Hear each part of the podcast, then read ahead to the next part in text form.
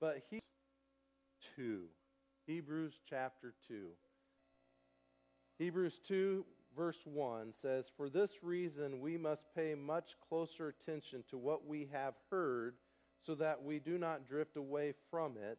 For if the word spoken through angels proved unalterable, and every transgression and disobedience received a just penalty, how will we escape if we neglect so great a salvation? And I love the title of that book, But So Great a Salvation. After if it, after it was at the first spoken through the Lord, it was confirmed to us by those who heard. God also testifying with them both by signs and wonders and by various miracles and by gifts of the Holy Spirit according to his own will. We have a wonderful testimony of the reality of the gospel of Jesus Christ that, that Jesus came to die, that he rose again. He was seen by over 500 brethren at one time. Not only the testimony of the Word of God and those living witnesses in the early church, but we have the work of the Holy Spirit today.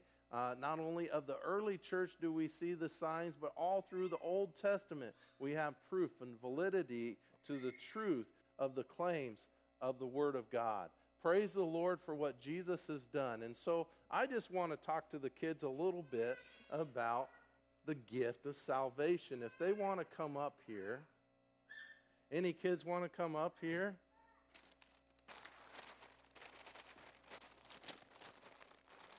Got something in this bag. I don't know if I want to open it again. That was a little scary. You guys believe me? Huh? You don't believe me? Oh, you're pretty good. Should I open it again? I'm scared. I mean, it's just a brown bag. It's holding something in there, right? We can't see it right now. It could be something scary. But you guys don't believe me? Okay, you're pretty smart. You don't think it's that? Now, what if I were to take out something that, you know, oh, a smaller brown bag? So you didn't believe me anyway. So you're like, okay, we'll we'll take what's in the brown bag. Now, would you take something from Hardware Hank? A little quicker from something than a big bag? Which one would you take first, a big bag or a little bag? The little one. You're smart. Now, what if I took out this and you can see the wonderful packaging. So, which would you choose? Huh? Which one? The little bag, the big bag? Huh? This bag. Yeah, I think you're right. I'd take this bag because it looks just really good. You know, and for some people, they look at the gospel, so great a salvation. And Jesus has you know, the cross up there, look at the cross, kids. When Jesus died, was it a clean cross when he died? No. And really, the cross can be offensive, and people don't like it. They think it's worse than a brown bag, they think it's just horrible, right? But what does the cross mean? He died. Jesus died, and that's bad, right? It's bad, but it's good because he died for our sins. Good answer over here. Jesus died for our sins. And so he holds out not just something in disguise, but he, before the whole world, he has given them the opportunity to receive the gift of salvation. Not just because he died, but what happened three on the third day? He rose again. So we know the sacrifice on the cross is sufficient. And so he paid for our salvation. What a great salvation. Do you believe it's a great salvation? Now, what do we need to do? You know what we need to do? If I had a really scary bag, I was going to try to hold it up here and say, Who wants to receive this big bag? But you all didn't bite into that. You like, oh, it's it's good stuff in there, right? But what do we need to do? Do we need to receive that salvation by faith in Jesus? What does that mean? If we receive the gift of salvation by faith, you would have to believe what's here is good. And then you have to come and take it. Not take it, but receive it. That's a better word, right? It's not by works of righteousness that we have done, but it's God's gift. And He holds out this gift. Who will receive this gift? Now, I have a gift. I have, and they're wrapped in nice little wrappers. I could give you a lot of candy, but I know you already have a lot of candy, right? So I have one piece of candy that I'm willing to give. Anybody want it? Okay. Here it is. I have it. Do you want it? Okay. Yeah. Don't you? Right here. Okay, I'll hold it lower. Who wants my gift? You don't earn it, but you can receive it. There you go. Who else wants a little gift? You can't earn it, but you can come receive it.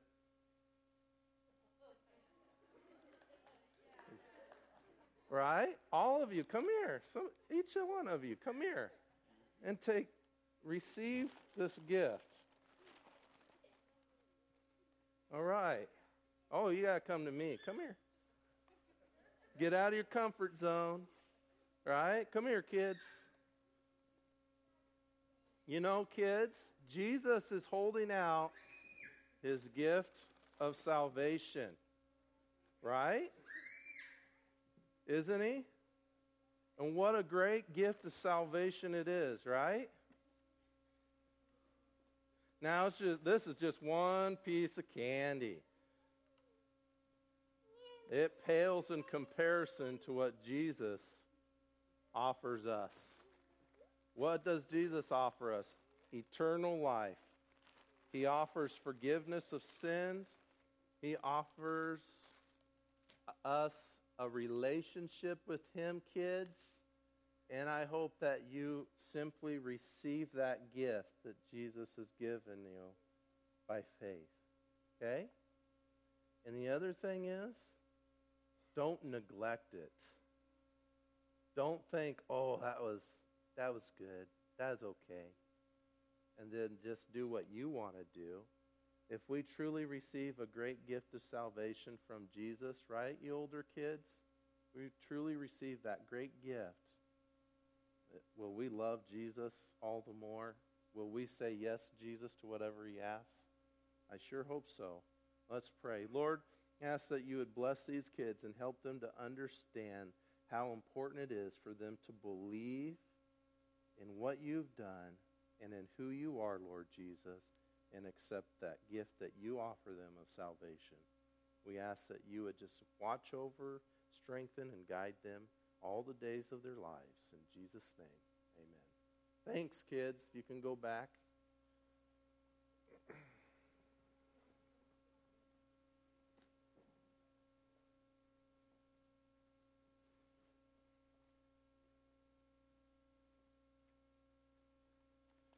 We're going to go back to Matthew.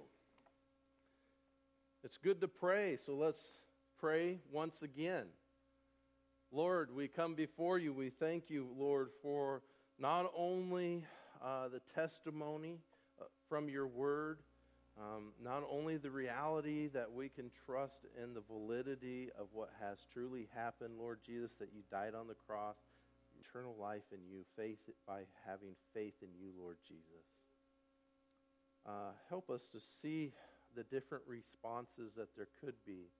And may we have the right response of resting in you, Jesus. We love you and we thank you in Jesus' name. Amen. So if you would turn to Matthew chapter 27, and, and while you turn there, um, I just want to point out uh, kids, I probably should have shared this with you if I can find where I put my notes. There we go. So, just a side, get us off track while you're turning there, just to keep us all awake. Do you know what the laziest mountain is? Anybody?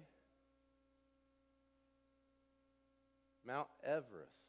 Everest, right? Mount Everest. And we like the idea of rest, and some of us got up for uh, sunrise service. Some of you got up. Some of you kids maybe got up to look for candy, and now we're like, ooh, it'd be nice to rest. Or maybe we're not ready for that yet. We're ready to go eat some wonderful food and talk to some family and sit in our comfy chairs and maybe take a rest. Resting is good. Sometimes the best rest is after a long, hard day's worth of work, right? If you're just sitting there all day long, sometimes it's hard to sleep at night. But the rest in the Old Testament isn't just about sleep, but it is about being in the right place with God's blessing and provisions. The idea is to be, uh, you know, with the Lord or where the Lord wants you to be. So in the right place. And so when we look today at this passage, the thought came to my mind that we humbly rest in the Lord because Jesus won the victory. And so the believer humbly rests in the victorious work of Jesus. And so the two key words, which I've already uh, stressed, one is rest and the other is work. So who does the work and who does the resting? Now, the resting points to the fact that whatever we do is not to secure our salvation, but we do what we do to glorify Him. It doesn't mean that we just sit idly by and watch the world go by. It means that we trust God in His work, that we don't have to worry and fret about where we stand with the Lord God. We know where we stand, and that drives us to a point where we're going to serve Him no matter what.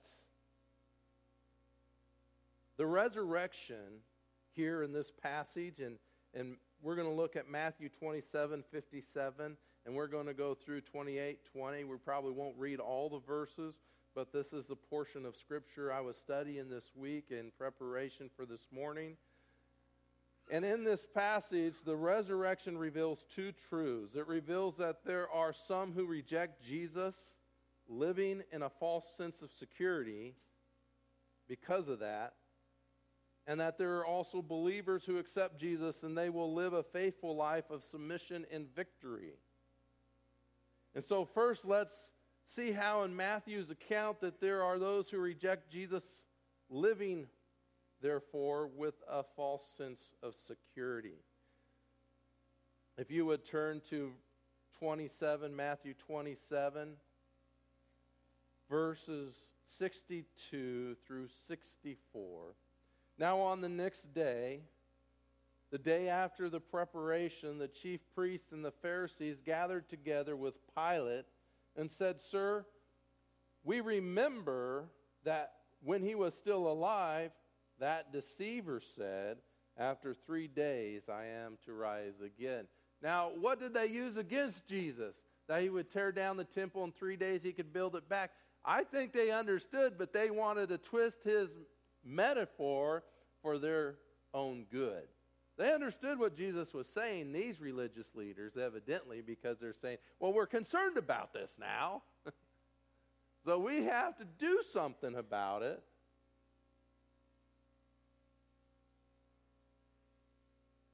Verse 64 Therefore, give orders for the grave to be made secure until the third day, otherwise, his disciples may come and steal him away and say to the people, He has risen from the dead, and the last deception will be worse than the first. Pilate said to them, You have a guard. Go, make it as secure as you know how. Now, that guard is plural. You'll see later on that it, that it includes several guardsmen.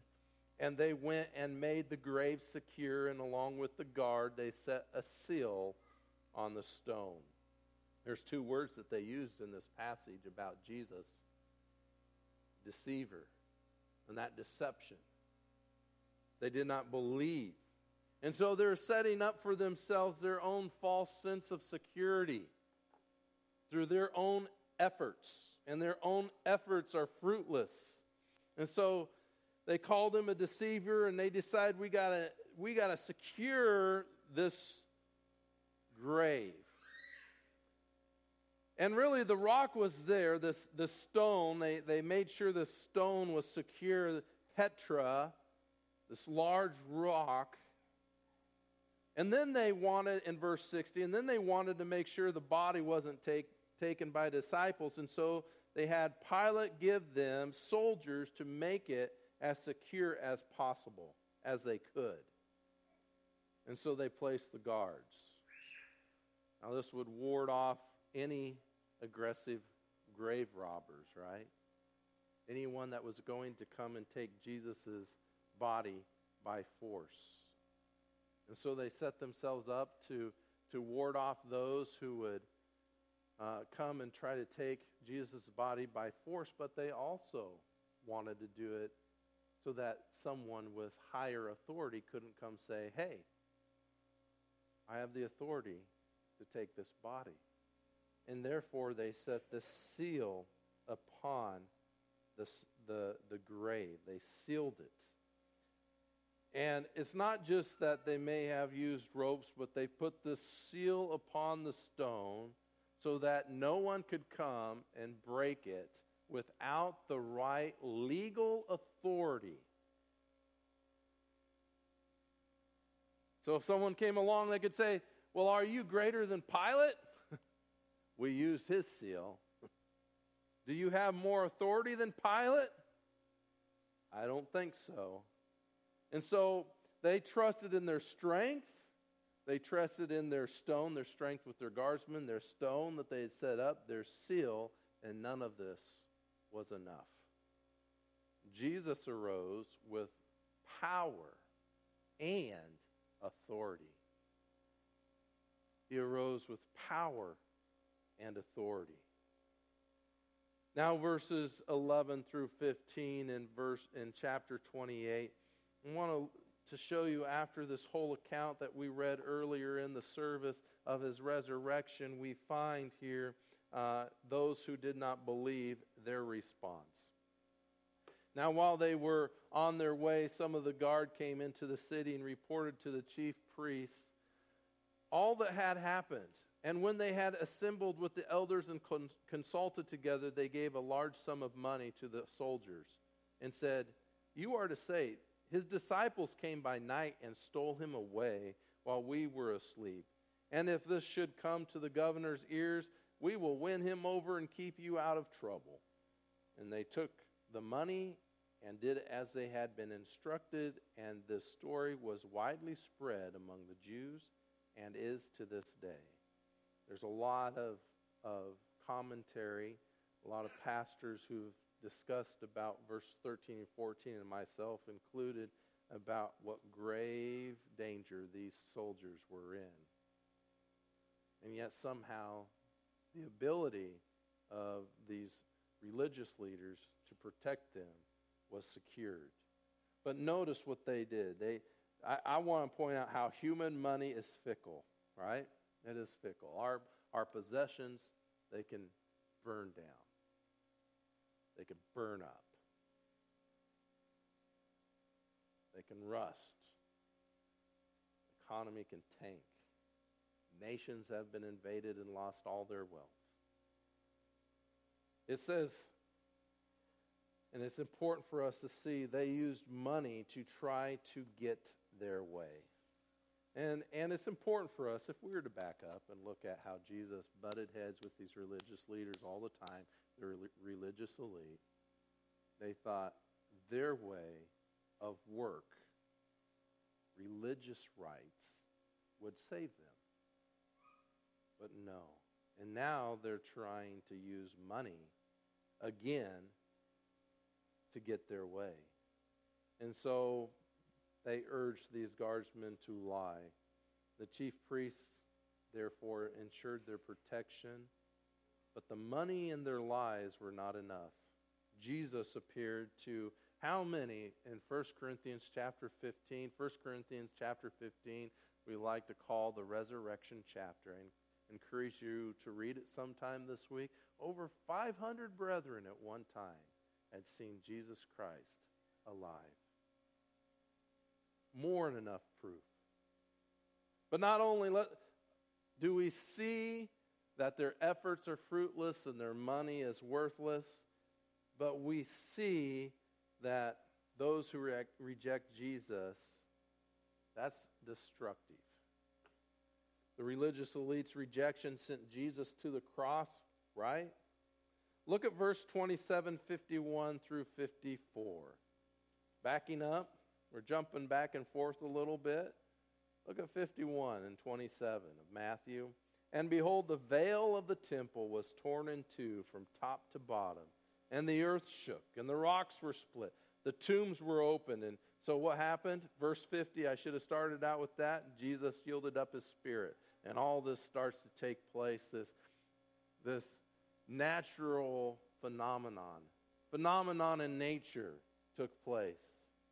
The rocks were even split, the tombs were opened, and many bodies of the saints who had fallen asleep were raised and coming out of the tombs after his resurrection. So later on, and remember, how many earthquakes are there? One here when Jesus died, and one when he is raised again from the dead. And coming out of the tombs after his resurrection, they entered the holy city and appeared to many. Now, the centurion and those who were with him, keeping guard over Jesus, when they saw the earthquake and the things that were happening, became very frightened and said, Truly, this was the Son of God. Now, I want you to pay attention. What does it say there in verse um, 51? First, that the veil of the temple was torn away. That veil kept sinful man separated from our holy God so that the wrath of God wouldn't destroy men. but now, because of the perfect sacrifice, Jesus Christ, we could enter, as Hebrews talks about, into the veil, just as Jesus entered in through the veil and made that once for all sacrifice. And now we can have a right relationship, a close and intimate personal relationship with not only the Lord Jesus Christ who died for our sins, but the Father. There is no separation anymore for those who have turned to Jesus Christ. So that earthquake destroyed the veil of the temple. And those who reject Jesus, notice, they rejected Jesus, and soon the temple would be destroyed, and soon the nation would be lost. The nation's rejection led them down the wrong path. The religious leaders' rejection led them down the wrong path. And we know for those who never turn to Jesus Christ, though they may not say, I refuse you, they have already been condemned. John 3 16 and following. Jesus didn't come to condemn the world because the world's already condemned. If they don't make a decision for Jesus, accepting that free gift of salvation, they have rejected him. They who don't fall at the feet of Jesus will be broken. To reiterate this, and we really don't have time, just write in your notes 1 Peter 2 1 through 10, which speaks about this is a passage that speaks about the chief cornerstone. And really, it gives us this picture. If you don't fall at the foot of the cross, that is, if you don't fall at the feet of Jesus, if you don't accept Jesus Christ, you'll be crushed by him. He is the chief cornerstone. You either fall broken upon him and be saved, or you allow him to totally break you and destroy you. That's kind of a summation of 1 Peter 2 1 through 10. There's better, a better, uh, this, we can have a di- better discussion or uh, exegetical look at it someday. But verse 8 especially, their doom is appointed if they do not turn to the chief cornerstone. And again and again, people try to find eternal security in their works and their religion, and, and That, or they just don't want to look at it all and they find their security in all the things that the world has to offer. But I pray that each one of us here today knows better and that we have simply reached out to Jesus and received that gift that he offers us freely and without reserve. They had a false sense of security. Who is the one who provides for physical needs? Is it we ourselves? Who is the one who provides for our eternal needs? It's the Lord. The Lord provides for our physical needs, the Lord provides for our spiritual needs, our eternal needs. And therefore, we have to humbly rest in the victorious work of Jesus. There are those, though, who do live in victory. These are the people who fall at the feet of Jesus by faith. So let's look at the faithful submission of the believer. Would you get the. Yes, thank you. And the next one, too, please. Let's look at the victorious life. Look at verse 27, 57 through 60. We're still jumping around. Um, 27, 57 through 60, it says that when it was evening, there came a rich man from Arimathea named Joseph who himself had also become a disciple of Jesus. This man went to Pilate and asked for the body of Jesus. Then Pilate ordered it to be given to him, and Joseph took the body and wrapped it in clean linen cloth and laid it in his own new tomb. We know here is a victorious life. We can't earn our salvation. But once we have trusted in Jesus, there should be a change. There should be something visible. There should be fruit. There should be this victorious life, and a victorious life is seen in the life of Joseph of Arimathea as he served our crucified and yet risen Savior. What about the women who came early to care for Jesus' body, right? In verse 1 through 10. I mentioned it this morning. Why do we celebrate so early? I say blame the women. They went out there so early and found the empty tomb, right? Praise the Lord for their faithfulness. Isn't it fascinating, though, their faith? Uh, well, their faithfulness, their service, they loved Jesus. Now, maybe that faith wasn't there at first, right? Because they didn't know he was raised, but Jesus had said he'd be raised. But their victorious life in following Jesus, they came and they were the first to see. In verse 5 through 8 of chapter 28, the angel told the women, Do not be afraid, for I know that you are looking for Jesus who has been crucified. He is not here, for he has risen, just as he said. Come see the place where he was lying. Go quickly and tell his disciples that he has risen from the dead, and behold, he is going ahead of you into Galilee. There you will see him. Behold, I have told you. Hey, go look, see, hey, and then just go live your own lives. Don't tell anybody. No, that's not what he said. A victorious life is one that says, Jesus is risen. Hallelujah. Praise the Lord. Come see. Go tell. They had fear. Yeah, I'd, I'd be fearful when I see an angel. If I'd ever see an angel, I've never seen an angel, I don't think.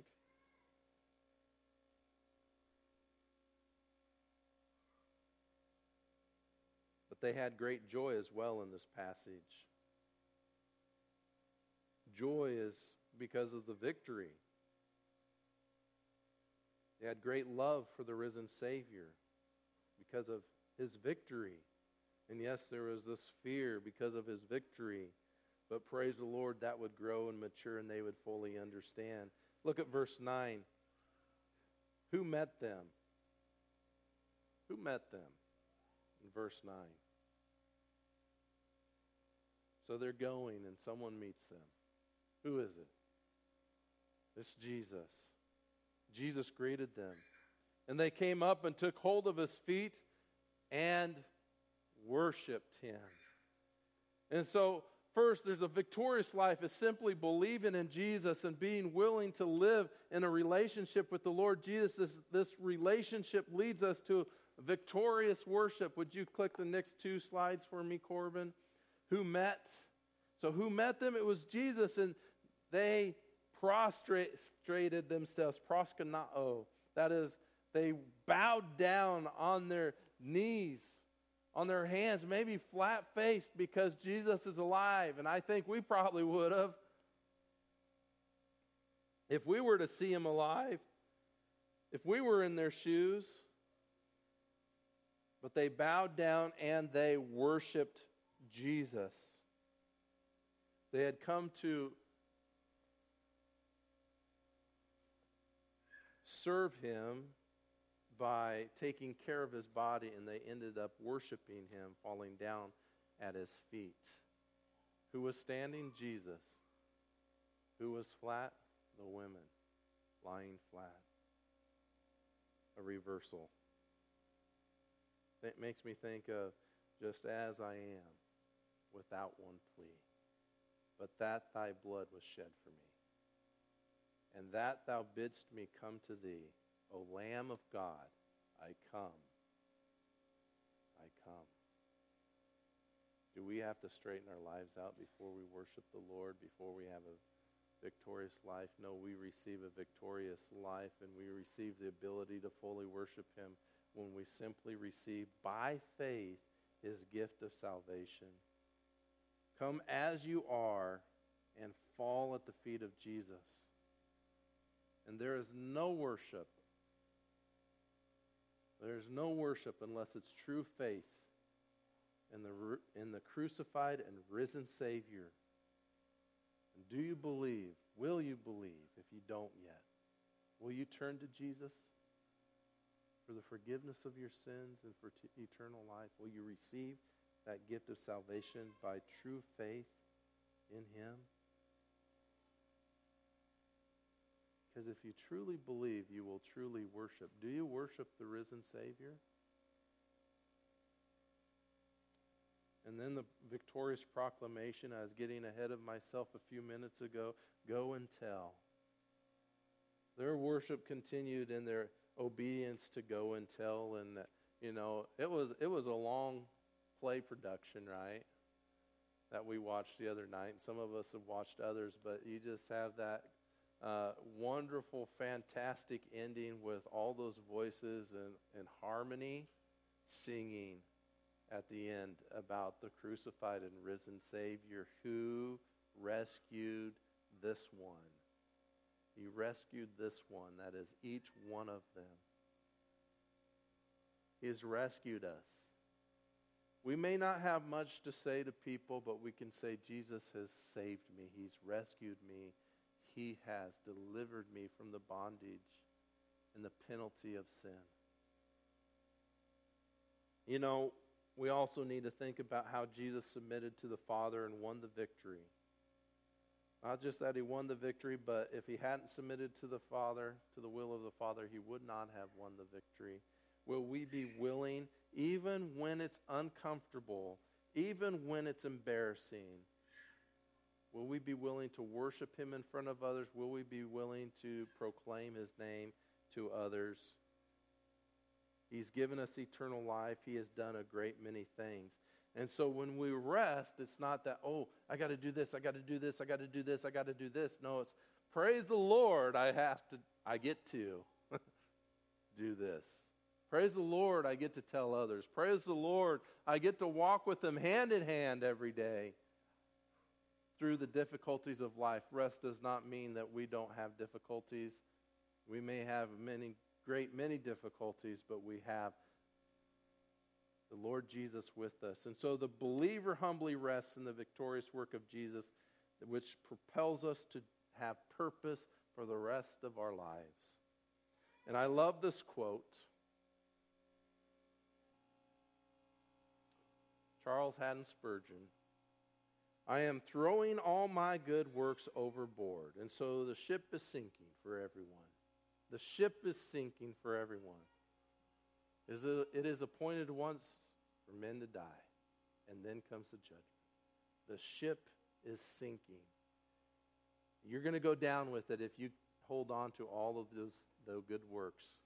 If you hold on to, you're going to make it to heaven on your own. If you put your faith in your security. I am throwing all my good works overboard and lashing myself to the plank of free grace. The only thing that's going to save you is God's free grace, that plank of free grace. I'm going to lash myself to it, I'm going to tie myself to it, for I hope to swim to glory on it. I know I will swim to glory on it. That is on Jesus. Are you going to go down with the ship? Or are you going to cling humbly to our crucified and risen Savior? And as we cling to him, he will lead us to do many things we may never thought we would do. So let's, let's follow Jesus wherever he leads. Let's rest in the confidence of his victory. Let's pray. Heavenly Father, I pray that you would bless and strengthen each one of us as we go out, that we would cling to you daily, that we would enjoy and, and uh, just savor that sweet fellowship we can have with you and that we can have with other believers. I pray, Lord, that you would just encourage each one, and we thank you, Lord Jesus, for what you have done for us. We give you praise and worship in Jesus' name. Amen. He is risen. He is risen. So let's go together praising our risen Savior. Before we do that, we're going to take up this morning's offering. Do we have some young men come forward?